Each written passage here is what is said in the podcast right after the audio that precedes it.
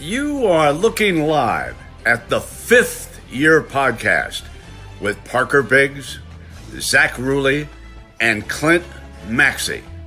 Ladies and gentlemen, can you believe it? These guys are the best with this podcast.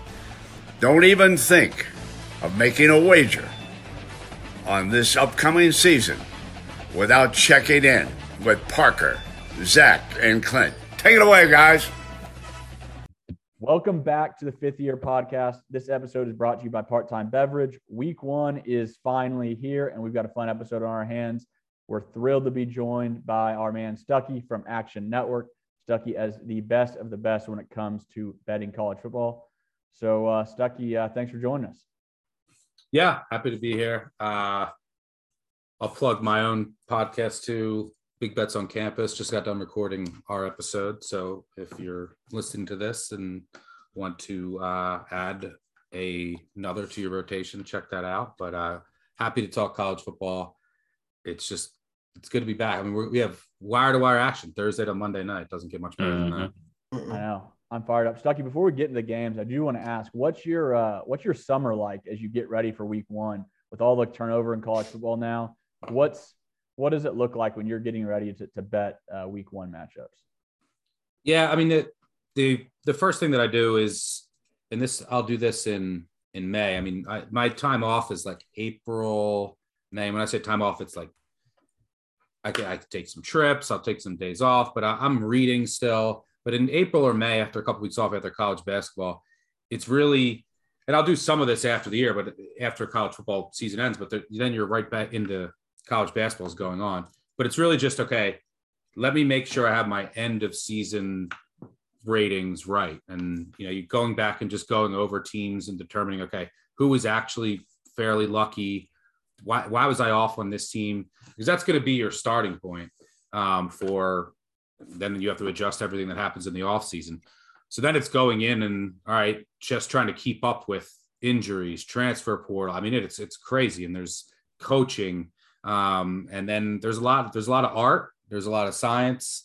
Um, and th- that's why I think that you're going to have, with all the movement now in the transfer portal early on in the season, you're going to be wildly off on some teams. You're going to have some teams down, but that's okay. You have to go in, and it's going to be a tough line to to dance because you have to go into the season early on is when you want to make your biggest adjustments and you're going to have to in college football all right this team looks like they're going to be way worse than i thought or vice versa but you also can't be too overreactive. And that's kind of where the art comes in. But yeah, college during the off season in the summer, it's just a ton of reading, reading as many things as you can because you're only going to, and it's, it just has to be a labor of love because 100 at 98% of what you read is nonsense. You're reading what coaches are saying. Everyone is, is better. Every group, even publications, every group is, the, is going to be better than last year.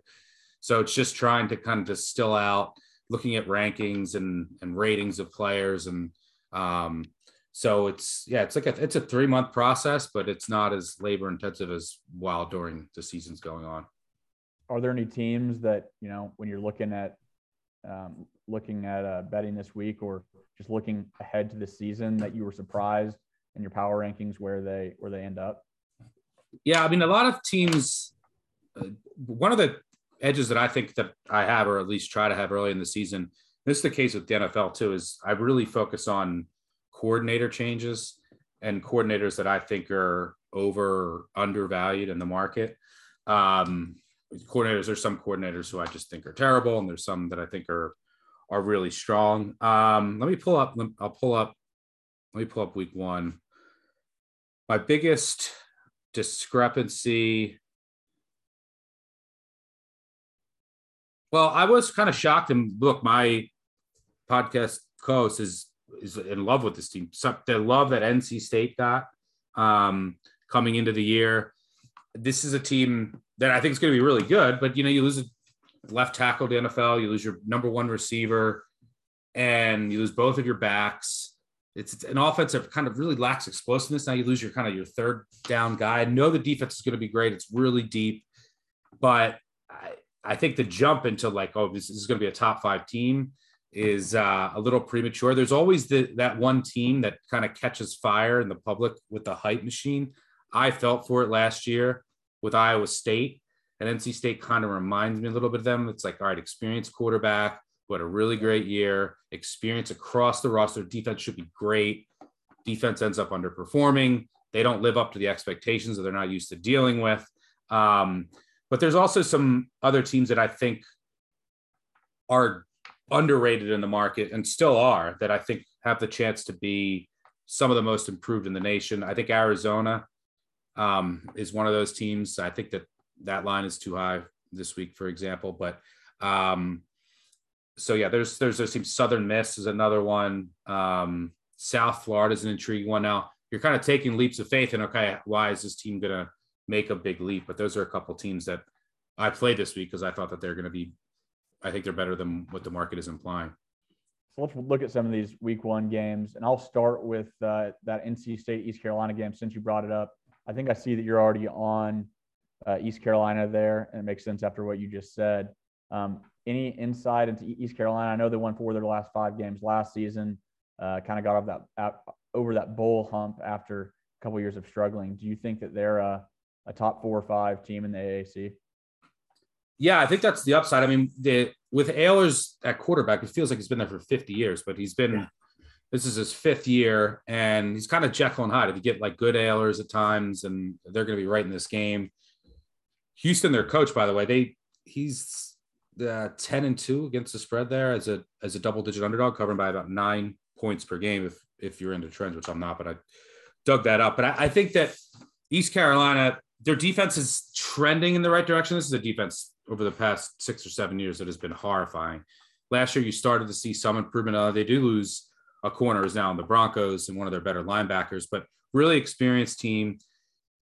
The offensive line has been a major issue there. And if you look last year, they were 115th in line yards, 105th in sack rate, which is amazing. They have one of the best backs in the country when you watch this. Keaton Mitchell, just a, a speed, I mean, average six and a half yards per carry ran for 1,100 yards with an offensive line that was really bad. And he always tends to make mistakes when teams get pressure on him, which happened a lot last year. But it's now a really experience. It's a lot more experienced offensive line. They had a kid playing center for the first time. They moved, changed positions, moved him to center last year. He really struggled early on. Later in the year, he started playing really well. They also have a, a tight end that a transfer from Oklahoma, who was a, I think his name is Jones, a linebacker. They converted the tight end. Now people are talking about him potentially going to the NFL. Um, Ryan Jones. Yeah, Ryan Jones. He played first year playing tight end. He was really good that year. I think he had like 40 catches. Uh, might potentially lead them in receptions this year. But they also bring in three transfers with pedigree, a couple uh, FCS All Americans on the offensive line, along with a, a West Virginia right tackle who started there for a couple of years. So I think their offensive line could be better this year, which is huge for Ahlers and the offense in general. And when you look at NC State's defense, which is rock solid, arguably best linebacking group in the country, really experienced secondary. They return an all AAC nose tackle. Their nose tackle got hurt last year, comes back, they'll kick him out to end. But the one thing they lack is getting after, they don't really generate elite pressure. I mean, last year they were top five stuff rate, top five against most run statistics. They don't give up a lot of explosive plays, but they don't really get pressure, really average to below average and sack rate. And that's really how you throw off this East Carolina offense. So I think Ahlers will have some time to work, whether you get good Ahlers or not.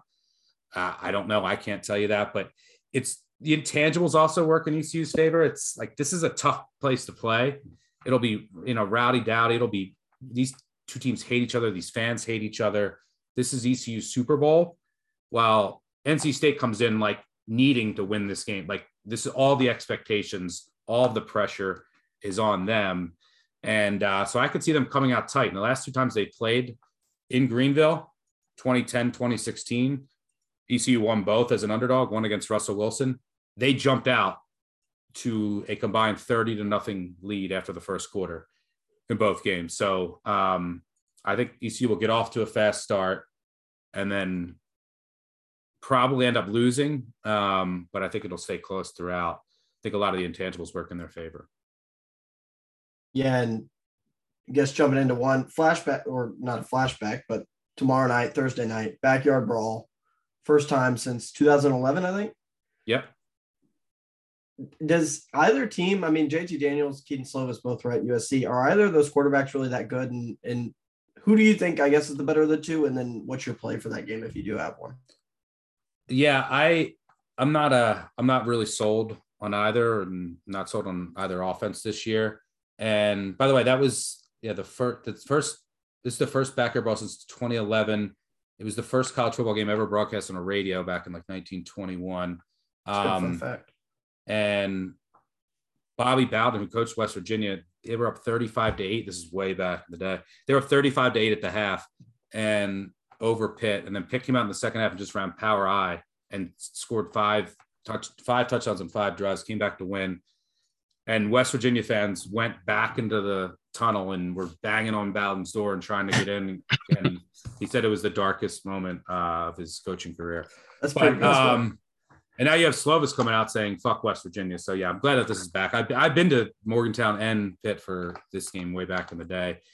Fans uh, packed the stadium for this one, or is it like they still- did? They used to. Um, I think Pitt was good last year. Yeah, I think they'll get because and they're both both schools are close. Um, yeah, I think I think the stadium will will be will be packed. Um, yeah, I mean, I think I'm low on Pitt this year because of the coordinator. You lose Pickett, obviously. not a huge Slovis guy. You lose Addison, and I it ended up working last year. Credit to Narduzzi for letting it happen. But Narduzzi always just wants to like win 20 to 17 and run the ball 50 times. And Whipple and him were never philosophically aligned. So I was surprised that it worked so well last year, but I wasn't surprised that he left for Nebraska. Now he brings in uh, an offensive coordinator who's in Cignetti, who's perfectly aligned with him. They, he wants to play slow. He just wants to run the ball a ton. And that's what I think they're going to do. I think they're going to lean on the run game. I think that they're going to lean on their defense. Their defense is always good. Their defensive front is great this year. The way that you beat Pitt's defense is you take shots. They play tight press man on the outside, quarters coverage. I don't think that West West Virginia has the weapons on the outside in the new Graham Harrell offense to kind of take advantage. So yeah, I think Pitt's defense controls this game. They play a lot slower. I think ultimately Pitt's going to be in a lot of games against inferior opponents this year because of how they play. Uh, so I think West Virginia can hang around. I, I like the I under. They can get 52 now. I, I, like the under. I think Pitt's going to be a really strong under team this year uh, until the market catches up. If they play how I think they're going to play. Another uh, Thursday night game I want to bring up since we are an Oklahoma based podcast is uh, Pokes are hosting Central Michigan. Um, OSU looks like I think 22 point favorite uh, over under 58 and a half. Uh, any uh, insight or any plays you're going to have here?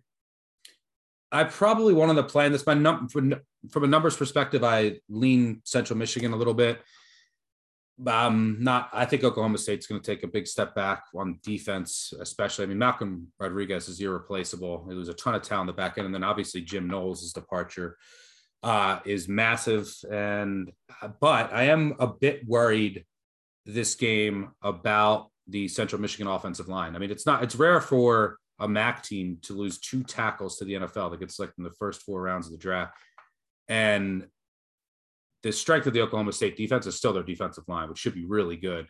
So, you know, while you do have the nation's leading returner coming back in the backfield and Lew Nichols, you got Richardson, who is extremely underrated quarterback for Central Michigan. I'm afraid that the Oklahoma State defensive line will really control this game.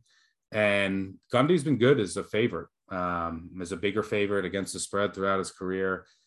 So yeah, my numbers say Central Michigan a little bit here, but I am really and especially when you have when a lot of times when you have a MAC team, even if your numbers like them when they're going to play a Power Five team on the road to open up the season, the difference in the trenches really is what ends up. You can it's just you, you're the first drive. You're like, oh my god, why did I bet this team? Just from a size perspective. Um, so that's what I would be worried about with Central Michigan and their offensive line. So I'll probably stay away. Um, curious to see what the Oklahoma State defense looks like. So maybe I'll have something live, but numbers say small play on Central Michigan, but I'll probably stay away to that offensive line. Yeah, real quick. I'm an Oklahoma State guy. You faded my Cowboys a lot last year, it seemed like. And you were talking about luck earlier. They were one of the luckier teams in America last season. Yeah. It, and typically it flips one year, or it feels like it does. If you got every bounce last season, are you going to get those same ones again this year? Probably not. Yep. I mean, yeah, they they were I mean, this is and the defense was really good, and I, I yeah, yeah. I never caught up to to the defense, so that's why I was until by the year. I think the end of the year I had them as the second or third best defense in the country, um, which I didn't even wouldn't dreamed of early in the year. Like the second, I thought they were going to be a good defense, but not like this, just behind Georgia uh, by the end of the year. Even with some of the injuries they had, they just didn't seem to matter. That defense was so good last year. But yeah, I mean, they in close games, you know, they had a couple unlucky losses, maybe one or two, but they had about five or six that you could qualify as lucky. They were pretty good in in close games and one possession games, and they were plus 11 turnover margin with a quarterback who has like 40 turnovers and 30 career starts. Um, so you know, you get the inadvertent whistle against Boise State, which I'm still fucking pissed about that game. I don't know what you're um, talking about. That was the right uh, and uh, yeah, so they were, and then the, and then the field goal. Then Boise misses the field goal. I was I was I was already tilted about that game. Like I was whenever I was reading about Oklahoma State's last year. Then I was looking in the Boise previewing Boise State, and it's like their kicker didn't miss a kick like after that for the rest of the season. I was like, of course he didn't. that um, whistle that whistle came back though the the bad fourth down spot against Iowa State on like fourth yeah. and two or whatever. So it it came around a little bit. But. um, yeah, uh, but we'll we'll. Uh, I mean, yeah, there's we'll see the offensive line for Oklahoma State too. Like depth is a concern there. Um, yeah, I mean, you lose your top receiver, your top back, the defense, you lose your coordinator. There's a lot of change. I mean, you do have an experienced quarterback you just got to hope that you don't have too many of like the head scratching Spencer Sanders games. Um, They'll be there. But yeah, uh, so I don't know. We'll we'll see. Gundy's been good as a favorite though historically, and their defensive line just might be too much for Central Michigan here. All right, let's keep this uh, in the Big 12.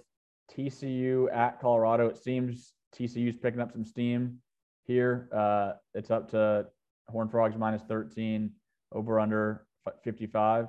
Um, are you with the? I mean, is there an opportunity to to hop in on Colorado here, or um, is TCU the play? I can't play. I don't think I can play Colorado all year. I mean, I don't like anything about what Colorado's doing. I mean, they, first of all, they got crushed in the transfer portal, um, and they're they lost their two starting. One of the strengths of their team with their two starting corners, who were coming back, who were really good last year's and young, and they transferred in conference, um, and are, are now starting at uh, USC in Oregon. That's a bad, I just bad sign. But they got crushed in the transfer portal. I don't like their quarterback situation. Don't like the offensive coordinator they brought in.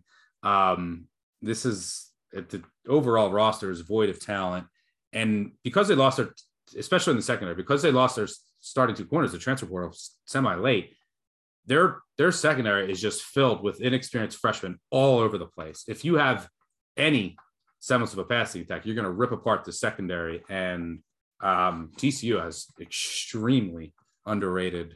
They're loaded at receiver, yeah. Yeah, I mean, unbelievable. They they they should have a field day. There's also like a a you know with TCU's quarterbacks, they're really deep at quarterback, and if this game gets out of hand, they they're their secretaries can come in and keep this up. And I don't think there's going to be an opportunity for a backdoor. I mean, I made this like 14 and a half.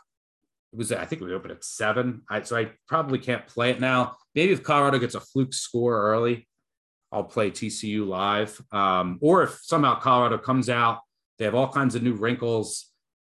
TCU turns it over. There's, and Colorado is up like two touchdowns in the first half. TCU would be a hammer because there's they would there's no reason that they can't just sit back and pick apart the secondary in passing situations and come back. So I probably of the play I'll be rooting for that. Some people are like, you know, everyone's itching for action this time of the year. Sometimes there's just not, you know, if you, if you actually make a number for games, sometimes there's just not a number. And you can do this if you don't make there's not value, and you can do this if you don't make a number and you want action. Like do what I just I just said then you're you kind of have action on the game without having action on the game. You have a live number that you want. You um, you know you want this scenario to play out, and especially if you deal with you know the people out there that just bet everything and, it, and and they have no edge and they're just juicing they're just giving away so much juice but um because i know that game i think is on friday night but also love the i love the what tcu did in the offseason um i think bringing in one of the most underrated defensive coordinators in the country. And Joe Gillespie, I think he'll have. They, they needed a kind of a fresh, fresh take on that defense too. And Gillespie's extremely underrated. I think Tulsa will really miss him. Um, so I really love what TCU is doing overall, and uh, I there's nothing I have nothing positive to say about Colorado. Do you They got they, it's it's in uh it's in altitude. That's that's Yeah. about it. do you prefer one quarterback to another for TCU, or because I think they're rolling both of them out there, aren't they? Duggan and Morris. Yeah. Yeah, no, I mean, I, I would, I tend to like Morris for um, this offense, but um, and both have different redeeming qualities. But I, I maybe you use, but I, I really don't like when teams use two quarterbacks in college. Um, I just think that you don't build, you know, you don't get a rhythm with your receivers, you don't get a rhythm in the game. So I know that Duggan could bring some different elements, but I think that their offense will be better off, especially with their receivers that they have this year. Um, if Morris wins the job, but it's good to have that depth, and then like especially if you're if you're betting a team as a favorite, um, and you have strong quarterback depth, and you're up like 17 to 21 late, and you have the ball, and your quarterback can put together a drive instead of you just punt right away, and the other team has the ball, and you're sweating a back door. So that could matter too. But yeah, I'm, I'm curious to watch both, but I think ultimately TCU has a higher ceiling with Morris. All right, into some of the uh, real big games. Oregon, Georgia, Atlanta. Uh, dogs are a 17 point favorite. Seems pretty big to me for a team that's uh, losing so many uh, pieces, especially on the defensive side of the ball. Um, thoughts on this one? Yeah, I played Oregon. It feels like a like a trendy dog.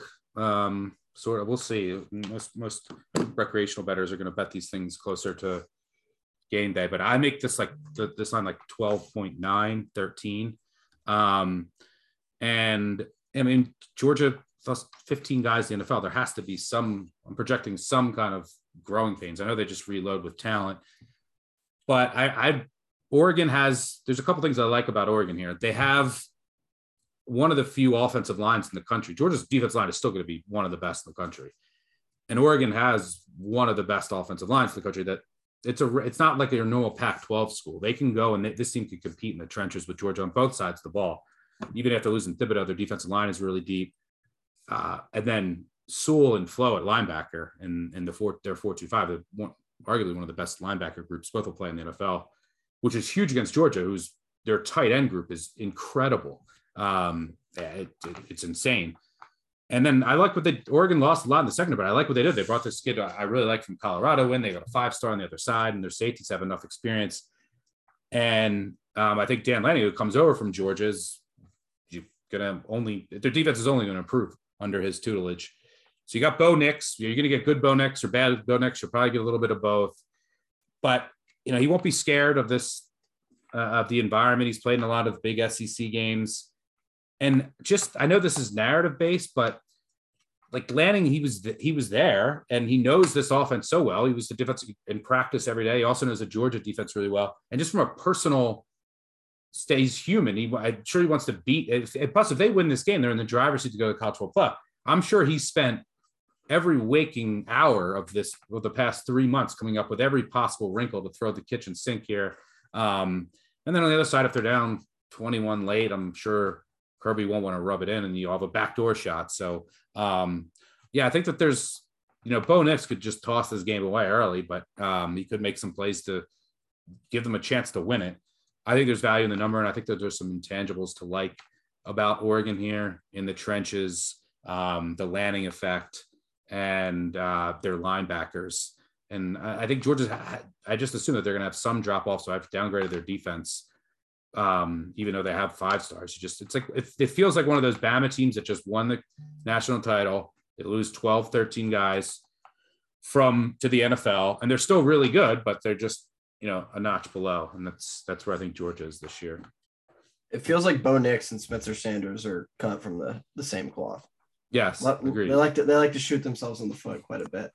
yes. um, keep it in the SEC. Cincinnati at Arkansas. Arkansas six and a half, totals 52. Any thoughts on this one? These are two pretty interesting teams, honestly, coming off the years they had last year. Yeah, it's it's um what does Arkansas's offense look like without Treylon Burks? And you know, he was I would argue him and like Wan'Dale Robinson saying things like they, they were both responsible for like 40 to 45% of their team's explosive plays.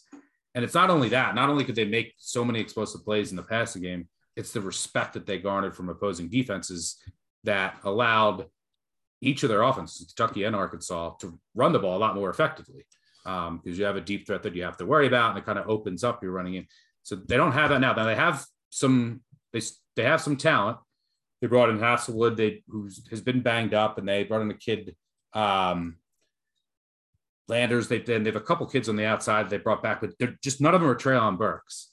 Um, same thing with Kentucky. They got a couple just really promising freshmen. Um, you bring in Robinson and transfer from Va Tech, some talent, but they're not Wan'Dale Robinson. So I'm curious to see what the Arkansas offense looks like. Good offensive line, um, Jefferson back at quarterback, but I think the offense will take a step back. And then, but why these teams are so interesting with Cincinnati, it's okay. You, know, you lose Desmond Ridder, but you bring back your entire offensive line. But the question is, what does their defense do this year after losing? An AAC team doesn't lose six starters to the NFL. It like, never happens. And you lose arguably the best second, two best corners, best corner tandem in all of college football last year go to the NFL in addition to a safety. How much of a drop off is there? Um, I think both defenses are going to look different scheme wise this year. I think Cincinnati's going to play extremely different scheme wise. You'll see more four man front because their run defense wasn't great last year, which would be the concern against Arkansas. But all through camp, they've been playing with four man front. And even though they lost a lot the defensive line, linebacker too, they're, bulk, they're bulkier there. They still have a lot of talent. So I think their run defense, which burnt them against Alabama, burnt them against Tulsa last year, will be better, which will serve them well in this matchup. Um, so yeah, I, I kind of like the under here. Both teams are, it's hard to project what the drop off in the Cincinnati defense.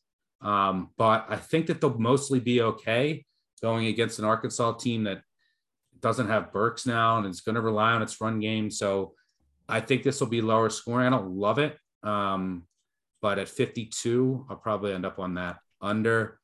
If it was at seven, I probably would take Cincy. Um, but now that it's been hit under, probably a pass on the side for me.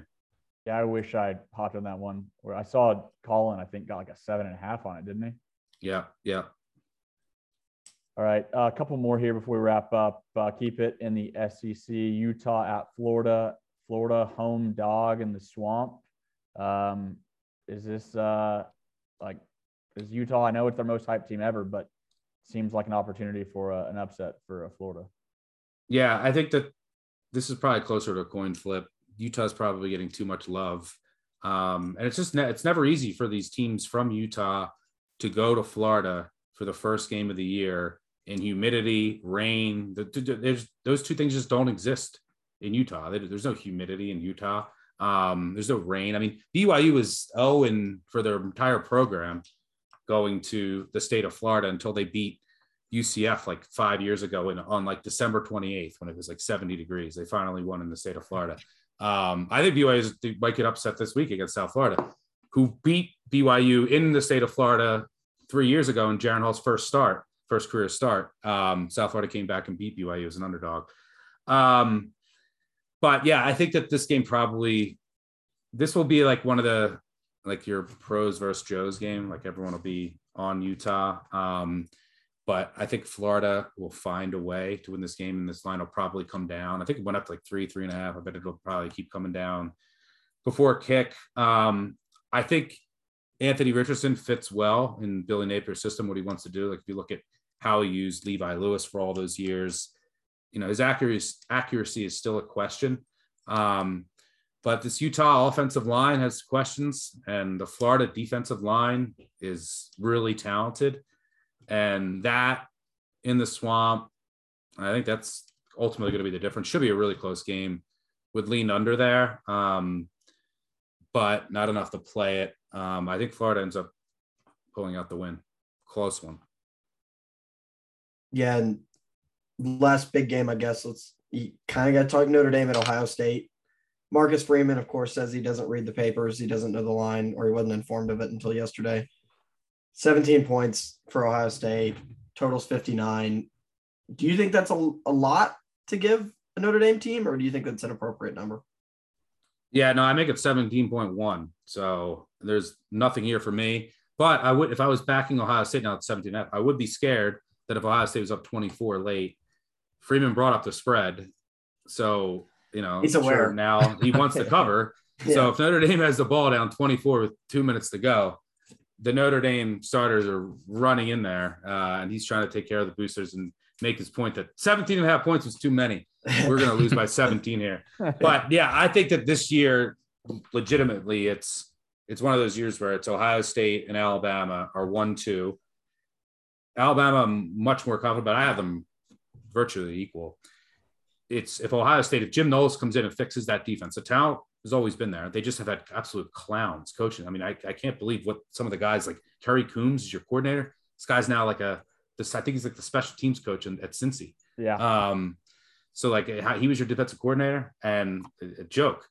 So now you bring in one of the best defensive coordinators in college football, and all they really needed is just like basic or like a lot of their problems like basic organization um, and knowing where to go. So like Knowles can fix that, but is it might take a couple games. So maybe Notre Dame could, but Notre Dame doesn't really scare you at quarterback or wide receiver this year. They, they had a couple injuries at wide receiver. Um, and I just don't know how you slow down this Ohio State juggernaut offense. Um, but I think at the end of the year, if Georgia does take a step back, as I think they may, or even if they don't, they say that they don't, um, that there could be Ohio State, Alabama. Four, if Georgia does take a step back, 14 points in power ratings till the next team. Um, because there's no like usually you would have a you know a Clemson used to be up there. Um, you used to have you know Oklahoma has been up there, and there's just there's questions with a lot of the other second tier teams this year. Georgia with everything that they lost to the NFL, and Ohio State and Alabama are really good and also have returning Heisman caliber quarterbacks, which is really important. And then where I think Ohio State can actually get up to that level is the Knowles addition. Does he fix that defense? Now, if he doesn't, then which I, I can't see happening, but it, it's uh, there's a non-zero chance. If the defense still is a weakness, especially against the more elite teams, that's when you really saw it against with Ohio State. Their talent would carry them against inferior opponents, but you would see when they would play teams that were even in the same neighborhood as them, you would see the just the how lost their defense was, especially on the back end. So if their defense isn't there, then they're going to be back with the pack, and then it's just Alabama ahead. But I think that that's the biggest difference with Ohio State this year. And you also had Jim Knowles, who game planned for Notre Dame at Oklahoma State. I know he wasn't on the sidelines. There was rumors that he made the adjustments at halftime, and then Oklahoma State shut him down in the second half. I don't know if that's true or not, but he was preparing for them. Can't hurt. Um, familiar with Notre Dame's offense, and uh, yeah, just this Notre Dame offense, I just don't think can keep up with Ohio State. So, but I think the number is ultimately right, and I'll be rooting for Notre Dame to be down 24 with the ball late for drama. Just to see it.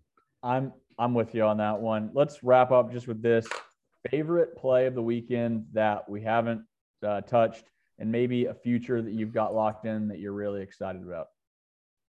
Uh, I'm going to say, well, the most exciting future is Eastern Michigan to win the MAC. I'm most I, my favorite future every year is the my MAC long shot. Two years ago, I hit um, Ball State. Last year, Kent State lost in the championship. I'm still pissed. I didn't hedge 14 to one. Um, this year, I think Eastern Michigan has a real shot if the quarterback players. The, the whole conference is wide open, and they keep there's more and more key injuries, and I think a lot of the top teams are going to take a big step back. But like even Toledo was the favor. They they lost their two best offensive linemen for the year.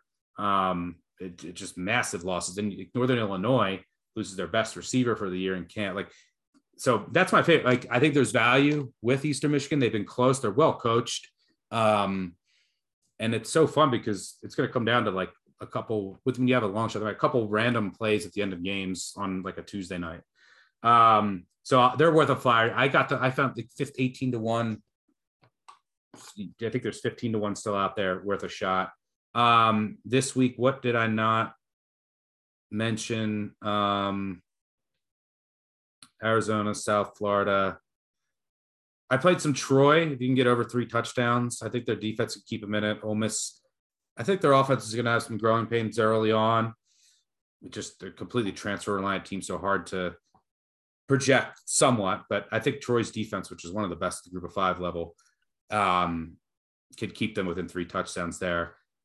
Southern Miss, um, mentioned them and Arizona. I don't know. Those are some of my plays this weekend. Love it. Well, we won't keep you any longer. This was great. Um, this is exactly what we were looking for. Our listeners will love this. Um, if you want more of this type of content, like Stuckey said, uh, check out their Action Network podcast. It's uh, Big Bets on Campus, right? Pretty good stuff too. Yeah, Action Network podcast for NFL. I do NFL um, each week with Chris Webb, and that'll start next week, and then Big Bets on Campus for uh, college football. Yeah, and then make sure you follow them on Twitter at Stuckey2. Uh, real good stuff on there. Stuckey, thank you so much. This was awesome. Absolutely. Thanks, guys.